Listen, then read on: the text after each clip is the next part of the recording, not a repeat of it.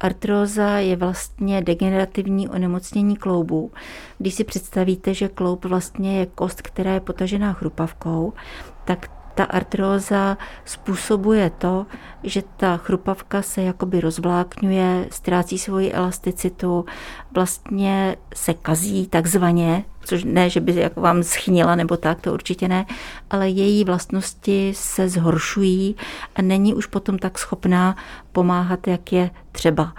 Navíc ještě ta kost, která je okolo, tak také reaguje, dělají se tam pod ní cističky, mohou se tvořit takové jakoby kostěné výběžky.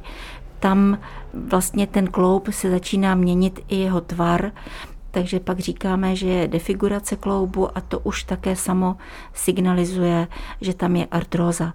Jak se tedy to postižení tímto onemocněním rozděluje na ty určité stupně? Artróza má několik, několik stupňů. První je ten nejslabší, kdy začínají teprve ty změny na chrupavkách a na kloubech, až do třetího stupně, kdy vlastně ten kloub je téměř nepohyblivý. To nemluvím vůbec o tom, že to může bolet někoho víc, někoho méně. Někdo může mít artrózu prvního stupně a má kruté bolesti, někdo může dospět až k artróze třetího, čtvrtého stupně a nemusí ho bolet nic. Čím přesně onemocnění artrózou vzniká? Je to nedostatek pohybu anebo nedostatek nějaké výživy? To může být i nedostatek výživy, ale většinou to bývá zátěží, opakovanou zátěží a také rodinná dispozice tam hraje velkou roli.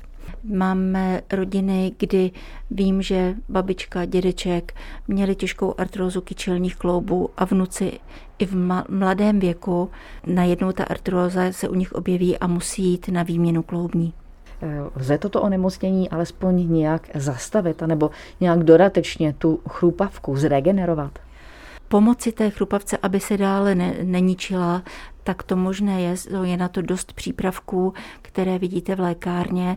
Jsou některé, které i předepisuje ortopéd, které pomohou, aby ta chrupavka se lépe vyživila. Tam je to hlavně kolagen, který se ztrácí. Takže ty, když budete dodávat, tak by se mělo toto onemocnění zpomalit. Čili můžeme pouze zpomalit, zregenerovat do původního stavu nebo alespoň do zlepšení. To už bohužel nejde. Když je to u toho prvního stupně, tak by se mohlo dospět k tomu, že se to trochu zlepší, ale u těch vyšších stupňů tam už se to dá jenom udržovat a stejně záleží na tom, jestli ten člověk má nadváhu, jakým způsobem ty klouby zatěžuje. To se nejedná jenom o kolena, o kyčle, to mohou být ramena a jsou to bohužel i klouby v páteři.